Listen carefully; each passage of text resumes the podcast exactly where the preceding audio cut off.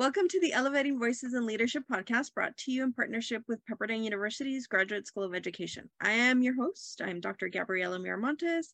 Um, and with me today are my co-hosts, Dr. Br Maria Brome and Dr. Asya Ghazi. Our guest today is Dr. Kelly Sullenberger, who holds a PhD in Global Leadership and Change from Pepperdine University's Graduate School of Education and Psychology and an MA in Higher Education Leadership from California State University Northridge. Her research focuses on college access, with most recently publishing her dissertation, Establishing Effective Post-Secondary Education Programs for Incarcerated Adults. She currently serves as the Associate Director of Public Affairs for Admissions, Marketing, and Communications at Claremont McKenna College, and as well as uh, serving as a postdoctoral fellow at Pepperdine University. Welcome, Dr. Sullenberger. How are you? Thank you. Thank you for having me. I am I am doing well this afternoon. Excited to be here.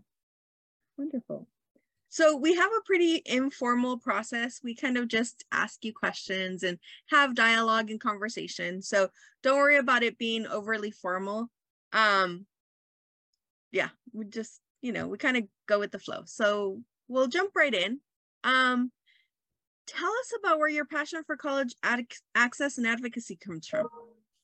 Yeah, sorry, I have some computer noises in the background.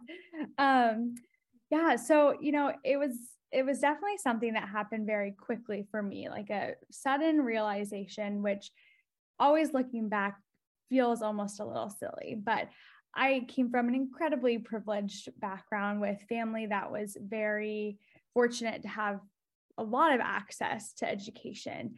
Um, I explain to people that I am a fourth generation female college graduate. So my great grandmother went to college, which was really unheard of for women during her time. And so I was always really grown up around that kind of culture. And it wasn't until I got to college truly in my like junior or senior year of my undergraduate studies where i realized that that wasn't the case for a lot, if not most people.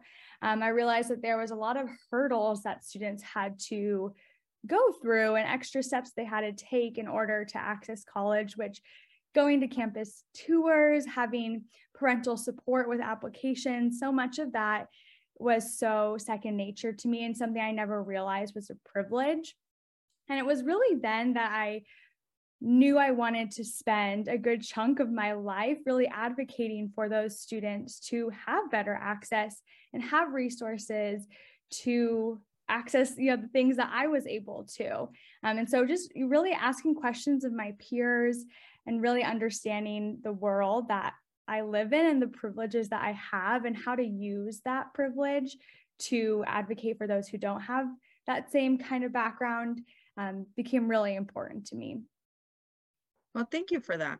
And before we go on, I just, I completely um, dropped the ball. I have split screens and I was trying to make sure I covered everything at the intro and I didn't acknowledge Dr. Sonia Sharifard, who's also with us. So I just wanted to make sure I corrected that because I try really hard to make sure that everyone's included. So sorry about that, Kelly. Um, so, so I'm curious, um as as you as you've gone you know you said that you're fourth generation and you had so much access um how did that inform your advocacy? How did that help develop your so i understand the access but can you speak a little bit more as to how that kind of propelled you if you will? Yeah absolutely.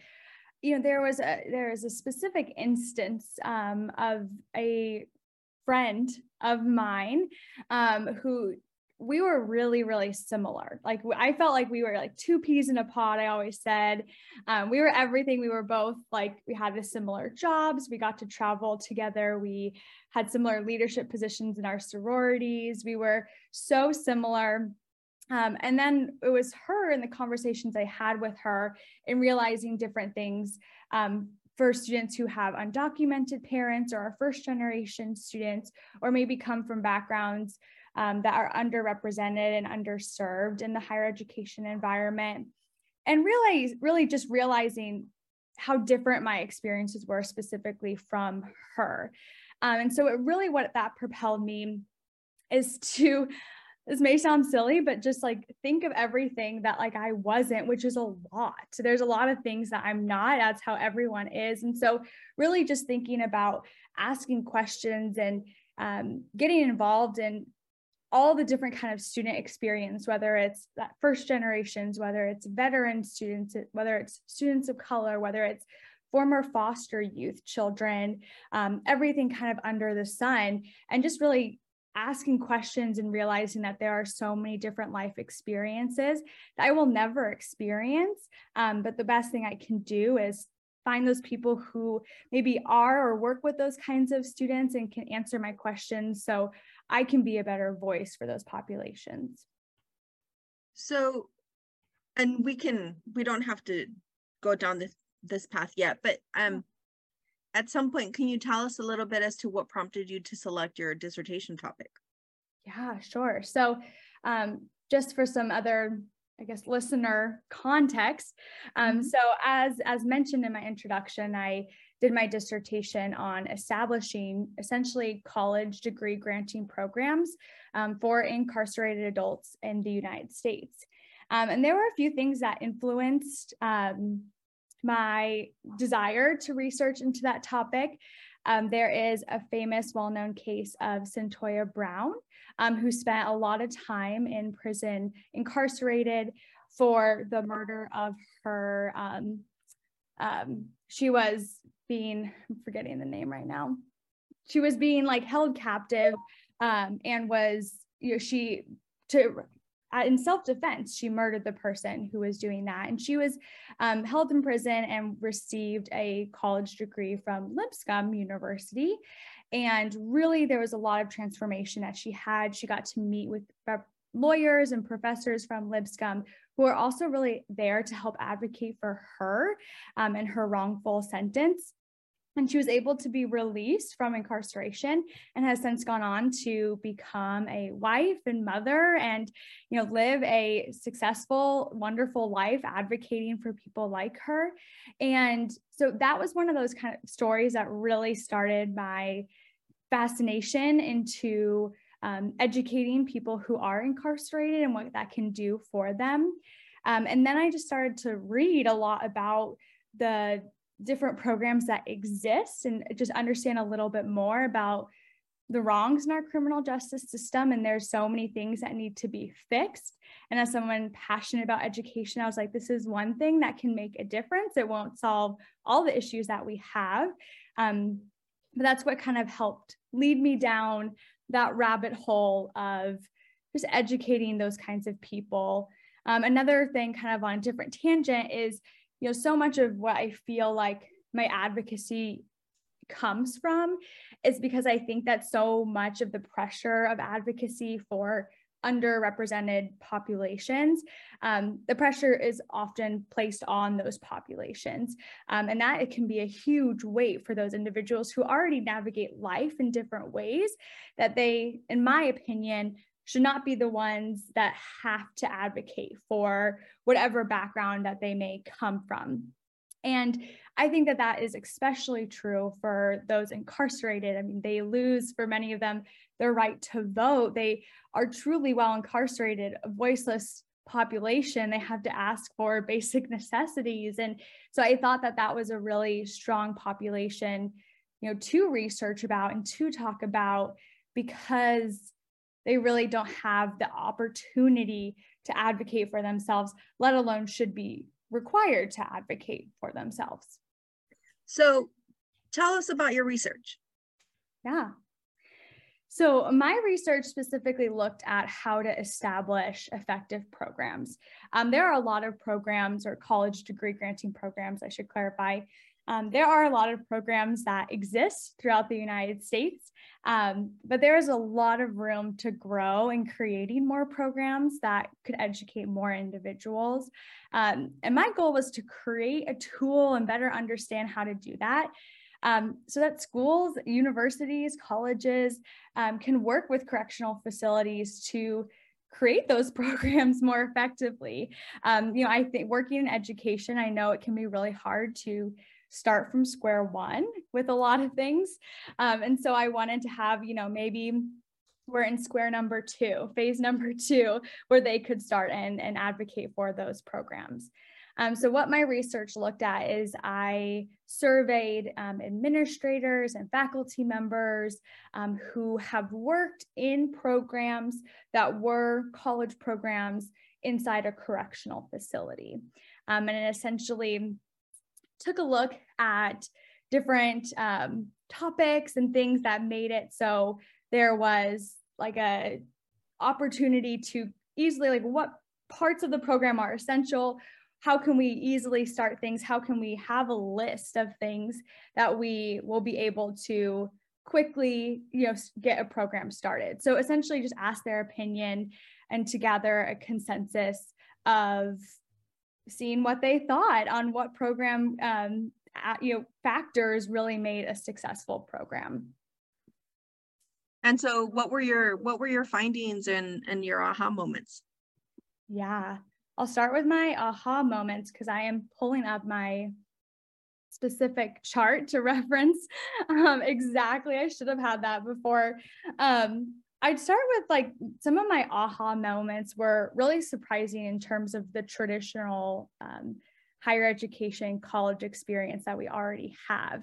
Um, I, in retrospect, it feels almost a little silly because of course like the college experience should be relatively the same but even as things such as like orientation and residential life and housing and all of those kinds of things um, were deemed to be important factors in this so that was something that was pretty surprising to me uh, i think that also it's just really can be um, humanizing for lack of better word to feel like you are deserving of the same kind of things that other students receive in education. Um, so I think that that kind of social and emotional aspect of it um, were really surprising. Um, now, in terms of the specific findings, um, so essentially with all the findings of the people I surveyed, I was able to come up with five central themes um, about establishing the effective programs um, and put them into Sullenberger's CAMPS model for correctional higher education. Um, and CAMPS is an acronym. Um, the C is the first section of findings, which stands for curriculum. Um, and that was really essential in terms of providing the same curriculum as a traditional college program. Um, kind of the example of that is through Bard College. They have a very, well known um, program for incarcerated adults. Um, and they, their faculty teach the exact same thing inside correctional facilities as they do on their traditional campus. Um, this curriculum section also included things such as study skills workshops and orientations, um, and then developmental math and writing courses. So for students who maybe aren't quite there at the college level, having that introductory course, which is something that's really common at community colleges here in California, as well as the California state system. Um, the A in CAMP stands for administration. Um, so really important to have a dedicated space within the facility um, for the students to have, feel like they're kind of in a sanctuary of education and a place to kind of escape and have community within that. Um, access to supervised technology is another thing that comes from kind of that administrative standpoint. Um, they don't have the same privileges as traditional students do to go back to their dorm room and open up their laptop and do their research. They have to ask their faculty members, hey, I need some articles. Like, can you bring them next time? And a lot of faculty would print out articles and hand the, you know, the students stacks of them to then read back in their, you know, quarters and be able to go through all of that. They don't have that same kind of luxury. So giving them space to access technology. Um, then M in CAMP stands for money. Um, obviously, there is no college program that could run without funding. So that was something that was really not like there was no consensus in my research of who should fund the program. Should it be the college? Should it be the government? Should it be the correctional facility? That was something that was really up for interpretation. So that's definitely something that I think can be further studied. Um, but making sure that there is funding to support these students It also goes into the whole question of the Pell Grant, which is always a hot topic, and whether these individuals should access the Pell Grant. The P in CAM stands for program development. Um, so in terms of the actual partnership, um, oh, it was almost unanimous that people believed that they should be able to, that the formal partnership between a Department of Corrections and a college university is essential for a program like that. Um, I believe at this point in time there is only one college degree granting program in the United States in a correctional facility that is not paired with a traditional four year college or university or community college, a two year community college. Um, and that's at San Quentin um, in Northern California. They recently just, though, became accredited to um, administer their own college degree program. Um, so that's fairly new um, to see as well. And then lastly, the S stands for student services. So things like tutoring and academic advising, those are those coordinated housing assignments that were surprising to me. Um, orientation, those kind of like traditional student experience things, but do really impact that outcome and what happens inside the classroom as well. And so you said that one of the biggest issues was funding. What kind of funding models exist in your research? What did you find currently in place? Yeah, so it's hard. I mean, either a lot of it comes from fundraising.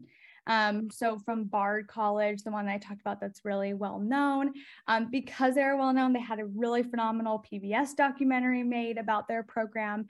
Um, they can get funding from fundraising, kind of philanthropy um, perspectives. Um, the Pell Grant is something that I think we should really be advocating for. Um, it was given to incarcerated individuals and then taken away. And right now it is in a trial period. Um, so former President Obama put in this trial period that fortunately has been extended. um, so the trial is still going on but specific correctional facilities are assigned access to the Pell Grant. It's not every correctional facility, it is specific facilities within the states. Um, so it's it's still very very limited access um, so i think that advocating for the pell grant is kind of one of the best things we can do um, because philanthropy you know that has to come from a you know privileged kind of well-known background of that you know the bard college has such a reputation around their program, which really allows for it. I'm sure they have a lot of room where they want to grow as well. Um, but the program through California State University, Los Angeles, isn't even close to probably as known as the Bard College program. Um, so I think that that is kind of one of the biggest driving forces, as well as the university support um, for financial um, contributions. But um, definitely not necessarily, in my opinion, the best way to be financing these programs right now. So, what's the recidivism rate of incarcerated people, both with education and without? Yes, yeah. So, um, fortunately, specifically with the Bard College program, they've done a lot of research with it and they have some really outstanding numbers. Um, New York State, where BARD is located, um, ranges on recidivism anywhere between 47 to 71 percent. Um, so it can get really high um, and it has a big range, but even 47 is pretty significant. Um, for students who participate in the Bard College program while incarcerated, um, they have a recidivism rate of 4%, so 43% lower. And that is just for students who participate. Students who graduate and get a degree while incarcerated have a recidivism rate of 2%. Wow. Um, significant difference. Yeah. And yeah. so it shows. And, and I like, that's what I keep saying to people who ask like why did you pick this? And i'm like we all should care about this. This is something like ultimately like as taxpayers like we we pay for that recidivism rate. We pay for these facilities in one way or another in some capacity. So why would we not want to care to educate them so that recidivism is lower and that these individuals can rejoin society and live uh, meaningful lives and um, you know carry on their own legacy and not just while incarcerated Can I? Can you uh, remind us? I just, you know, the scope of this. Pro- it's this information is just mind blowing, especially that the recidivism rates and and the incredible, incredible impact of these programs. So, can you remind us about like how many how many programs like this are there in in the U.S. I, I think you already mentioned it, but I'm just trying to kind of circle back and kind of connect all these little, all these, you know, pieces. Yeah. An exact number, if I'm being honest, I don't truly know. Sure. And I think a big part of it is the programs look so different. So yeah. there's a lot of programs that offer college level classes, mm. but don't necessarily offer college degrees. Right, right, right. Um, there's a new program at Pitzer College, um, and they do what they call an inside outside program. So they have Pitzer College traditional students go travel to the correctional facility and they teach a class with both incarcerated adults and their traditional college students. Um, but they don't grant a degree through their program, at least not at this time. Um, so there are a lot of programs through community colleges that offer classes, um, but the number of programs that actually grant degree are much smaller. Yeah, yeah. It, it's really, it's just absolutely um, absolutely fascinating. And um, read your paper and even you know i've read your paper of course a number of times and you know heard your defense and all of this and and and various presentations but you know what? Each time i'm blown away. Even though i kind of know this it's because it just is so moving and um, such a piece of our world and community that we that we really don't think about very much you know? And i love so much that you have sort of invested what you kind of identify as your privilege into um, these populations that are so far from from privilege. Um, do you see um, and, and, and now, of course, you're um, doing the wonderful postdoc here, um, here at GSEP. Um, are you keeping in touch with the the dissertation work that you did? Is that, or do you see a future in moving forward with this? And I like that.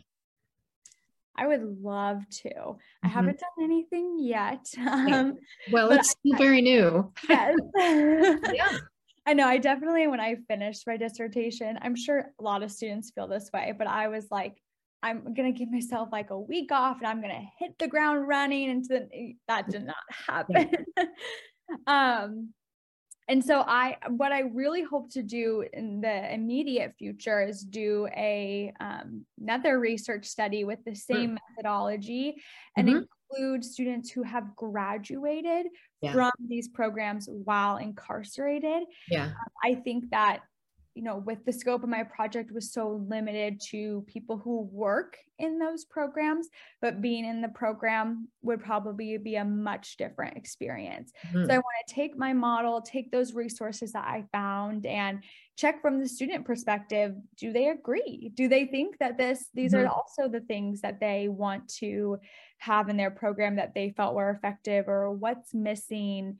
Um, what's still to come what are the gaps what am i missing here in the model so i really hope to be able to utilize it with with the students mm-hmm. um, and then hope to advocate um, or do like dr ghazi just put in the chat of saying like doing like a training program for universities and colleges i think it would be so cool for lack of better words to mm-hmm. like go to a college and work with them on creating a program and working with them with a correctional facility um, to see a program come to life. That would be a huge dream of mine. That's so beautiful and I, it kind of makes me wonder i was thinking as you're you were speaking um you know sort of where is the motivation for the colleges? I mean other than you know fantastic altruism and we should all care right and and um, and invest in this in this population, which is a huge resource and so needy. Um, I'm, I'm just kind of I'm thinking out loud here. What what exactly are the benefits for the for the colleges that that support these programs? Um, I'm sure there are many, and also for you know for all of the people who participate in these programs. But do you have any from your readings and all of this? Do you have any sense of um, kind of the rewards for the specific um, programs, the colleges? Sure. You know, for I read several books and articles from faculty members who have gotten mm-hmm. the opportunity to teach in these programs mm-hmm. And hearing their stories and um, they're just they're they're beautiful for lack of other words and i think that as a teacher and as any kind of teacher whether it's kindergarten um, or phd students yeah. you learn so much more from your students than you feel like you probably teach but i think that yeah. that is especially true for a lot of these faculty members um, so hearing their stories i think just like that personal fulfillment and a lot of them said that you know, we live in a world that is kind of exhausting sometimes. Like it's hard to feel like you can really make a difference. Mm-hmm. It's hard to feel like you have beliefs, you want to advocate, you want to make a difference in our world. And then some legislation says, oh, you know, nine people on a Supreme Court say, oh, well, and you feel like, what was that for? And, or whatever it is, like it's, you know, there's I feel like it puts people kind of in a hard place sometimes. And I think a mm-hmm. lot of the faculty said that this made them feel like they were able to make a difference in the world and not just in a student's life, but they felt like they could kind of give back um, and make an impact in that kind of way too. And I think for the schools, I, you know, if you look at every mission from every college and university, yeah. they always want to be change makers and leaders and they want to help society and create a better um, global experience and a better world perspective whatever it may be all those buzzwords you see in every college mm-hmm. and university mission um, and i think that there are many colleges and universities who don't necessarily go the distance to really push the limits in order to do that and so i think that this is an opportunity for colleges and universities to really live their mission um, and benefit from it as well. Yeah, yeah, that's fantastic. And, you know, just thinking about um, what you're, uh, how you're, you know, describing the individual stories of, of, of faculty who have participated in this program. I mean, I could just see that that could be such a beautiful book no pressure, but you know, really so readable. I'm sure there are some absolutely just um, some stories that just you know would make your heart sing. You know, so um, that's really so wonderful to think about. So, yeah. Yeah, for my Southern California listeners, um, you'll appreciate the program at California State University, Los Angeles. So that's like, think of where CSULA is located. So the faculty people that teach there, they teach in the correctional program in Lancaster. Oh my goodness. Uh, yes, yeah, everyone's face.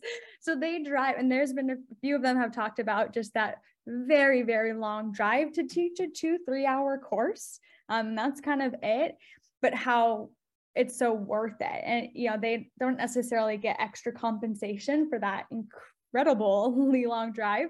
Um, but the the extra compensation compensation comes from the experience that they mm-hmm. have and um, wouldn't change being able to you know teach in that program for shorter commute they probably would have appreciated a shorter commute but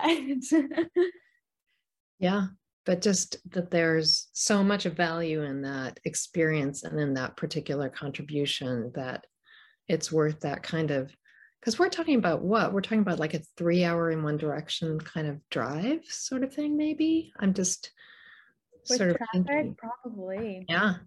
Yeah. It might it might actually be a little longer depending i mean because my drive to west la is two hours. Yeah. And i'm nowhere near lancaster.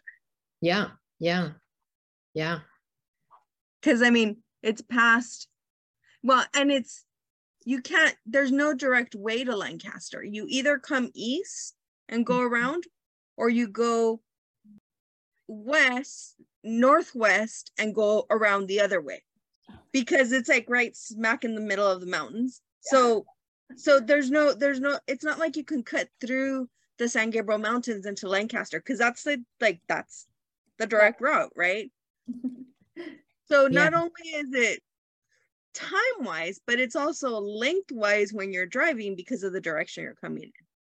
Yeah, it's it's a long drive. I've driven from here in Torrance all the way to Palmdale, just yep, past, next door. Yeah, it's right next door because I have a friend that lives there, and I'm like, really, an hour and a half? It's yeah. and that's with traffic.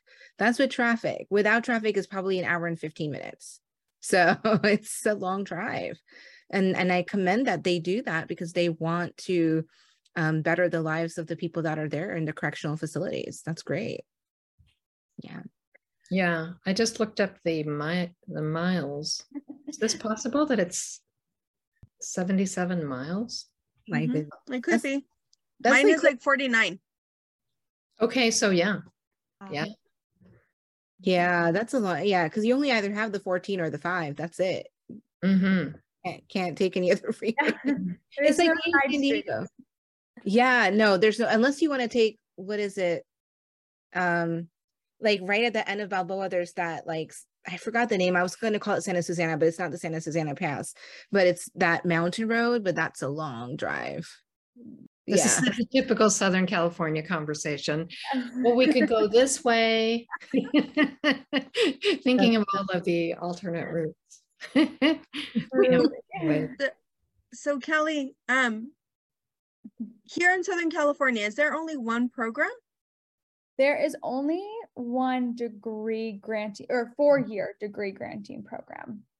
Um, the UCs have some programs, but I believe I don't think any of them to grant, grant degrees. Mm. Um, but definitely in the Los Angeles area, it's just the CSULA program. Wow. And it's for four years, so that it, it's not a completion program, it's a full on four year degree program. Yeah, yeah. That's and so I think cool. they, yeah, they, they may partner with a community college to do some of the initial two years, but mm-hmm. yeah, they grant a bachelor's degree. Uh, I believe it's in communication. Um, and the, one of the really cool things about that that program is there are many individ- many many students in the program who are actually serving life sentences. Um, mm-hmm. Um, so they're working on these degrees and won't be able to really oh. use them outside of the correctional facility. Wow. But many of them tell stories about the impact that them doing that makes on their community back home and their children oh. and their nieces and nephews and neighbors and you know they look and say hey you know he it's a male prison you know he is getting his degree while incarcerated like I'm not in I'm not incarcerated. Like what why can't I go do that? And like they feel encouraged to then you know do more with their experience um, because they see you know their loved ones incarcerated really trying to still make the most of you know their lives given that circumstance.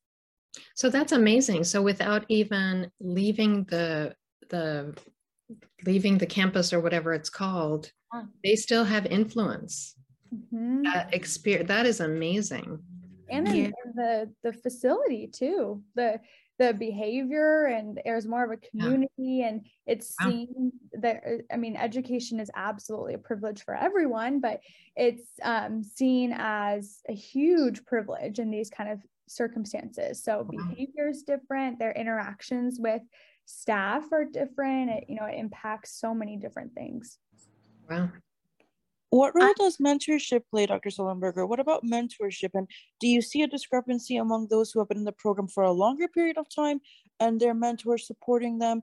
Or what kind of mentorship is preferred in the space? Yeah, that's a great, great question. I honestly haven't seen much. That hasn't really been tapped in on. I truthfully, there's has not been any specific mention of mentorship. Um, I don't think that they have those things set in place.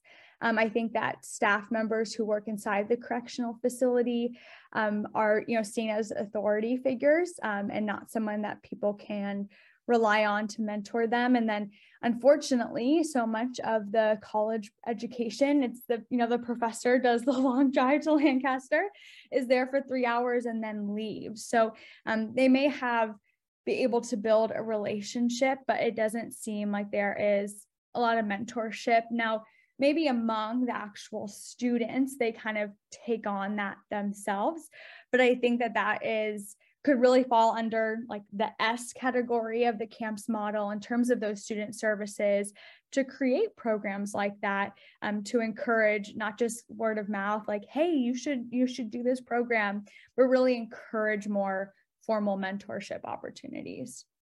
Right. That's empowering. Thank you. Yeah. So it's, go ahead. Um, just a quick question. Um, so you just said a bachelor's in communications.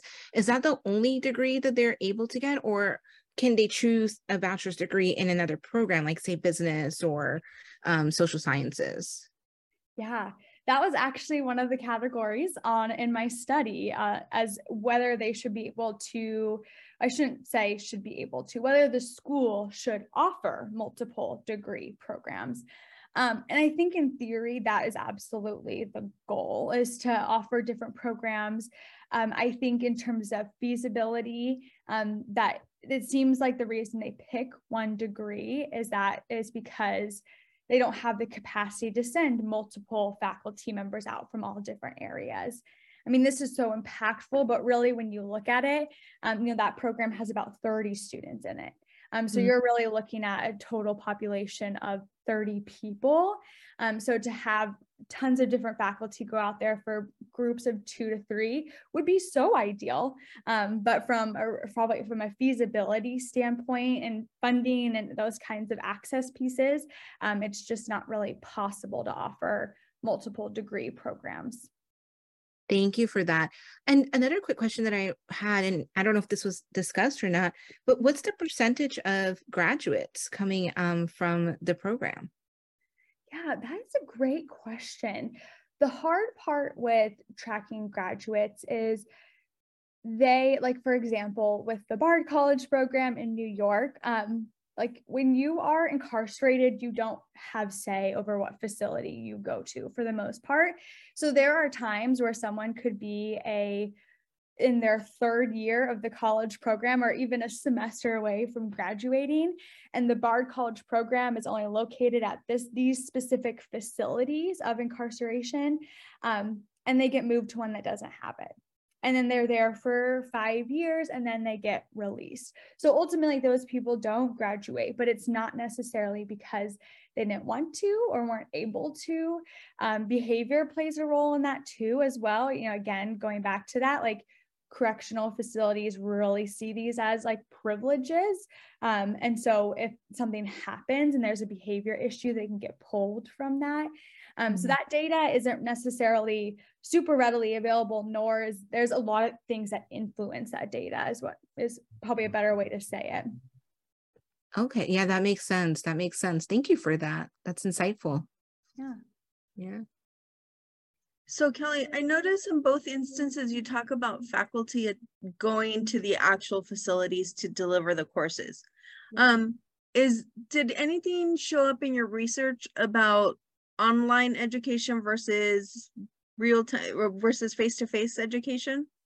Yeah a little bit. It's been it's been looked into more so um, internationally there's there's few there's several i should say programs in different countries um, where they do they in, educate and, and some there's an asian country I forget which one, but they, um, I might be Japan, but they actually require their incarcerated population to work on a college degree while incarcerated. Um, for them, a lot of them is it is virtual. Um, so in the United States, interestingly enough, that isn't so readily available a lot of it has to do with just the actual technology. Um, and there is a huge, huge gap of access to technology for these individuals um, in these correctional facilities. So that is a huge gap that would have to um, be filled first, um, but could be a really great way to create more accessible programs and even if there was still a classroom with one computer, one kind of Zoom screen, you know, that they could, you know, better easily administer programs in a more, um, you know, quick, a quicker manner. So not, there's not a lot of that currently in the US. I have a question. I just don't know what the question is. so if anyone else has questions while I try to formulate the question that's right there, that's fine. Well, you know, I just have an observation that I think as with um, with any really great study, this kind of raises lots of new questions, right? It's there's so many things. It raises curiosity um, among those of us who, you know, have the privilege of of hearing about it, and uh, really. Um, you know, inspires um, a desire to figure out how to help, right? So, um, yeah, because um, they're just, um, you know, I just have like a million thoughts and ideas and um, and um, am, am just so so curious about all the different ways that that this you know these programs can be improved and um, how the, you know how they could be funded and you know who might be interested and the unbelievable um, benefits to you know society all in all in, in many layered benefits right mm-hmm. um so i'm really it's um, it's it's fascinating and so important. And I I just you know wanted to express you know to commend you on on a study that really creates so much more interest and um, desire to uh, to do something right? To call to action kind of. Yeah. Yeah i appreciate that. It's been it's been great. I think that people care about this mm-hmm. population but don't necessarily know how to care for lack of better words in, in terms of how to advocate and how they can make a difference and um, mm-hmm. there's a lot of people who are personally touched through incarceration in the criminal justice system and there's a lot of people who aren't and um, but still want to make a difference and it's something that like i think it was you dr Brahma, who mentioned it is something that feels so far away and so removed from our daily lives but in reality it's impacting us whether we recognize it or not. Yeah. Yeah i love that. So kelly what's next? For me for this for for, for you for this for everything. What is next? I mean I definitely want to continue researching this. I also want to just dive back into the research that I have done and and revisit it and see what other maybe things. I mean, when you're writing a dissertation, you're so head into the dissertation process that um, I think it would be a privilege to be able to sit down with some of the data and look at other things that maybe I didn't see before um, and continue to write and publish on it and continue to you know see see that unfold and ask those questions, continue asking those questions and you know work with colleges and think tanks and different government organizations because um, a lot of this work can't is it takes a village for it to happen. And there's a lot of different players that make this possible and also players that can make this really hard to accomplish. So I think just really keeping that um, at the forefront um, is kind of what's next around this. And hopefully you know, for myself, getting to play a role and all of that as well um, would be great. So I know that um, at GSEP, we've been looking at, and we've been having conversations about new possible programs. Um, and one of the biggest barriers to a program like this is the funding. It's yeah. because we're, we're not gonna we're not gonna sugarcoat it. Pepperdine's not cheap, right? Our, our tuition is fairly expensive. We are a private institution. Um, and although a program like this is complete alignment with our mission, yeah. how do you how do you convince people? How do you convince people to give you money to create this type of program? Yeah. I think that's the biggest barrier that we're finding when we're looking at this, right? And the conversation is just about a bachelor completion program. We're not even talking about a full four years. So what we're saying is get your AA and then you can come here and finish. Yeah. Totally. But that's that's been one of the biggest, you know, components, the, the biggest hurdles. Because yeah. I think the other piece, the other pieces can fall into place. Sure. But without money. Totally. Totally. Yeah. I I mean, step one, you can have them read my dissertation and then they'll be convinced. um, no, I think that it's, I mean, er, you know, we're all researchers here and scholars. And I think that research is so important and, and sharing that story. You have those recidivism numbers, you have that quantitative data, but also those, the storytelling aspect of what this does is so important too, and understanding the impact and uh, yeah, I think that it comes down to, you know, fundraising for universities and working with advancement offices and finding ways to get creative and see what kind of scholarships and all of those kinds of things that, you know, can be offered. Um, and I think that too, like this is something from a government perspective, they're investing in incarceration. Um, this opens up to a whole other conversation of what rehabilitation in the United States looks like. Um, I think reallocating funds from a government level is something that would really, really help that and how they can support and whether it's even just creating the materials or supplementing faculty salaries or all of those kinds of things. Like I think with government support, um, we need politicians and leaders to advocate for that um, will really hopefully make it so universities that don't have the financial bandwidth to do this will have some support and can kind of like you know meet everyone halfway. I would definitely agree that the um, at the heart of of generating interest um, for this i mean the data that you have produced is is amazing and um, in and of itself is so moving and and significant mm-hmm. um, but like you're i totally agree the stories like the individuals who are involved you know there's the stories of the faculty who make the, the incredible drive and um, and then the um, the students and their families and the, um, the, the, the kind of impact that that has on, you know, whole circle and community um, is, is so, you know, that's where um, really tugs at the heartstrings and, um, and is, you know, relatable on that very individual level. So yeah, absolutely. Kelly, do you intend on presenting your data anywhere? I know you, I know you're published, and and not just your dissertation, right? I did you publish um some component recently? Yes, I, I um, published right around the same time as my dissertation. The the thing that actually, from a research perspective, created my idea for the dissertation um, was a paper around organizational behavior and systems theory and how that can be utilized in correctional education. Um, so I've also talked a little bit about that.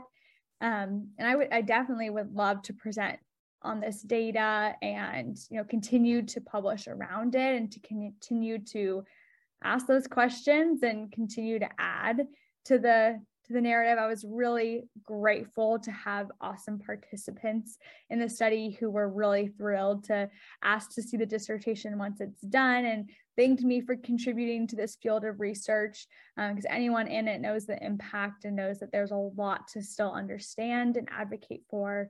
Um, so will definitely not be the last time I'll talk about it or research about it. And, you know, I hope it really continues to be something that I can pour my heart into.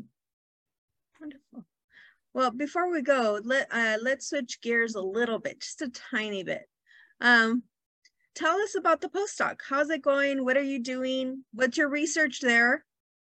Yes, yeah. So I can't. I was you know started this casually talking about how I can't believe I'm getting very close to the first semester done of the postdoc. Um, it's been such a great experience so far. I am getting to co-teach and shadow right now this semester for an advanced qualitative research class with Dr. Kay Davis. And then Dr. Davis and I are working to do a mixed methods study um, about how to support um, doctoral students on their dissertation journey. Um, so I always say I was so privileged to have a really positive dissertation experience. I loved I, maybe that's a strong word. I enjoyed doing my dissertation. Um, I, I, really enjoyed the process, the structure of it, and I had a really great committee that supported me a lot through it. Um, and so Dr. Davis and I are really going to take a look at um, doctoral students who are in their very first semester of their dissertation journey um, and understand what resources have been helpful, what resources are they aware of, how frequent they utilize resources, what their relationship like their with their chair looks like, um, just kind of getting to better understand what their um, experiences and if do they feel prepared, do they feel overwhelmed, and you know what kind of resources um, help them feel all those different kinds of ways. Yeah. So you'll be presenting you'll obviously you're presenting at the GSEP symposium, but have you all decided where you're going to be present, where else you're going to be presenting? We haven't yet. That's on topic to discuss this weekend when I see her. Um, I have always had a dream to be published in and to present with AERA and I, I mean, I feel like who in education doesn't want to present there? Right. All the nods. Um, so that would be a long shot dream, but definitely um, excited to see, you know, what ideas Dr. Davis has. And I think it's a really cool opportunity that there is funding for this. You know, so many students right out of school are just trying to get their feet and their bearings once again. So to still be able to kind of ride that wave and have the support of Pepperdine um, to continue my research and continue my voice as a researcher um, in education has been a really great opportunity. And I know it's going to continue to feel that way these next few months too. Wonderful. Yeah. Well, as we're nearing the end here, do you have any final thoughts for us? Oh my goodness. I wish I had something wise to leave you all with. um, no, I think that it's great that you all have this podcast and that I think it's such a great opportunity and leadership means so much. There's so much that goes into leadership and there's so many important topics. And I think it's such a great place to you know share these ideas so i really appreciate the opportunity to be here um, and to speak on it it's been great to you know have the chance to do so well thank you for being here we really appreciate it yeah, thank you. Just oh, such a pleasure to listen to. Absolutely. And with that, thank you all for joining us. If you've enjoyed today's session, please remember to click the subscribe button. Have a wonderful weekend and we'll see you all next week.